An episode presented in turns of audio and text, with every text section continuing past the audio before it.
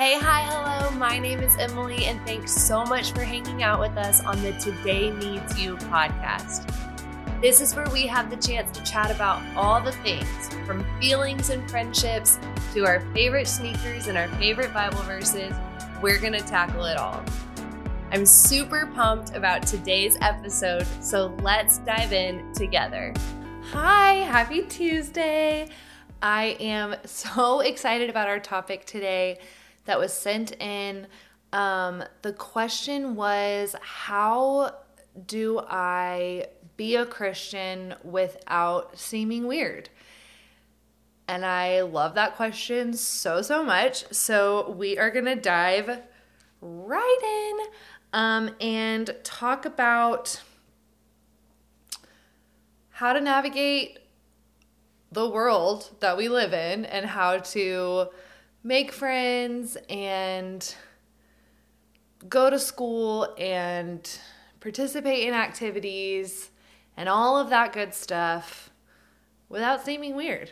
Um, and I will say the answer is a little complicated because there's definitely some weirdness, but I wanted to define weird because you guys know if you've listened for any period of time,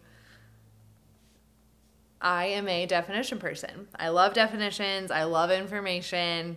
So I'm like, help me make sure I'm seeing this accurately. Weird can often get used with a negative connotation or a bad feeling. People scrunch their nose and don't want to do that.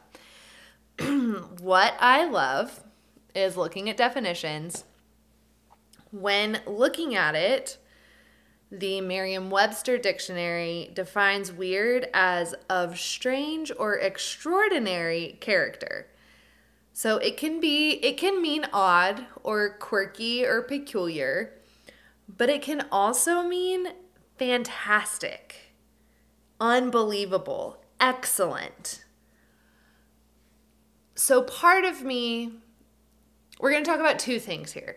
One is changing the way we view weirdness, and I think seeing it more as fantastic and excellent as opposed to odd and peculiar. Because I think sometimes that can just make us feel like it's bad or wrong.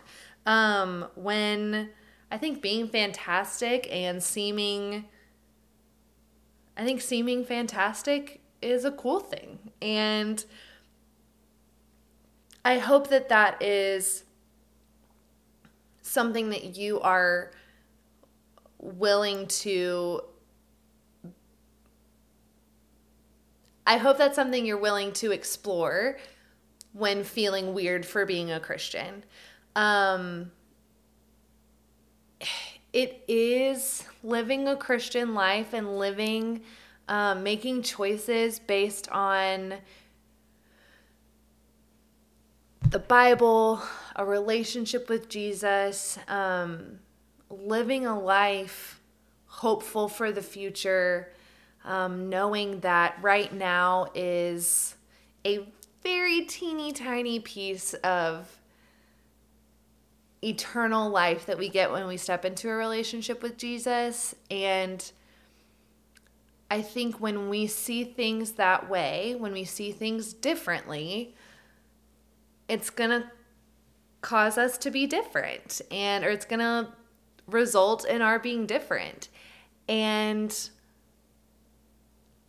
that can be hard sometimes, but I think there are some I want to give you some encouragement and some tools when struggling with feeling weird because you are going to go to church or you are going to say no to some decisions that other people are making um, or say yes to some things that people want nothing to do with. And it is in our human nature to want to fit in and to not want to stand out and to blend in sometimes, but get attention and credit other times.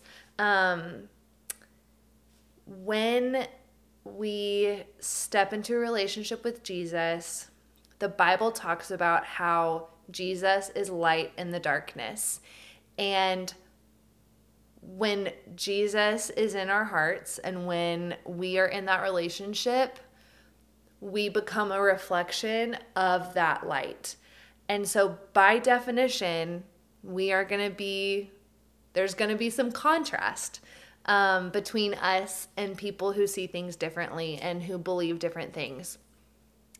I think there's a difference between being a Christian who's pegged as a weirdo and being different because you're a Christian.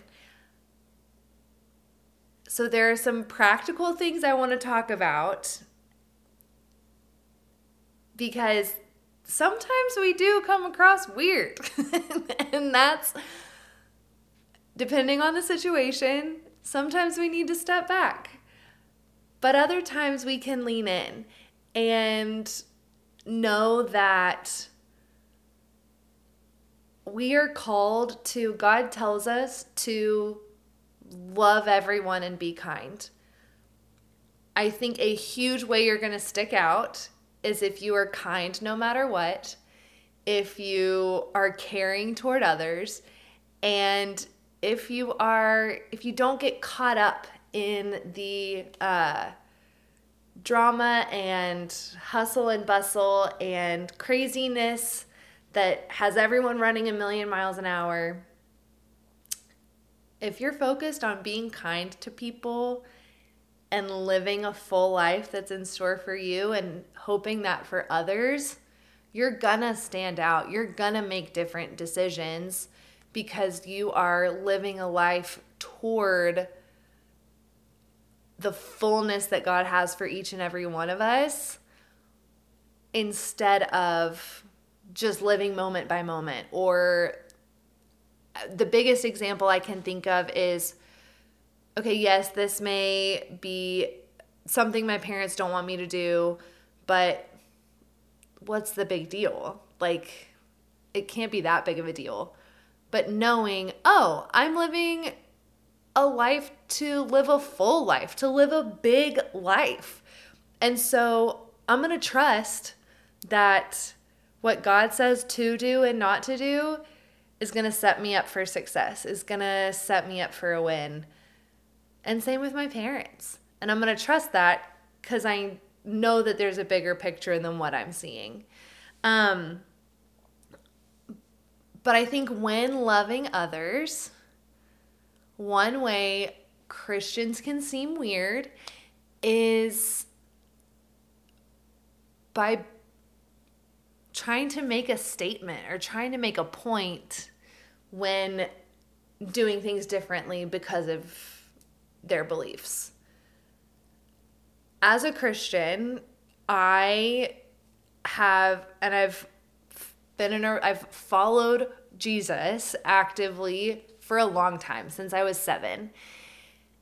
And I've made some First of all, I have not done that perfectly by any means. Second of all, I have tried the path of, you know, waving a big flag and I'm going to be different, everyone get over it. And that didn't go so great.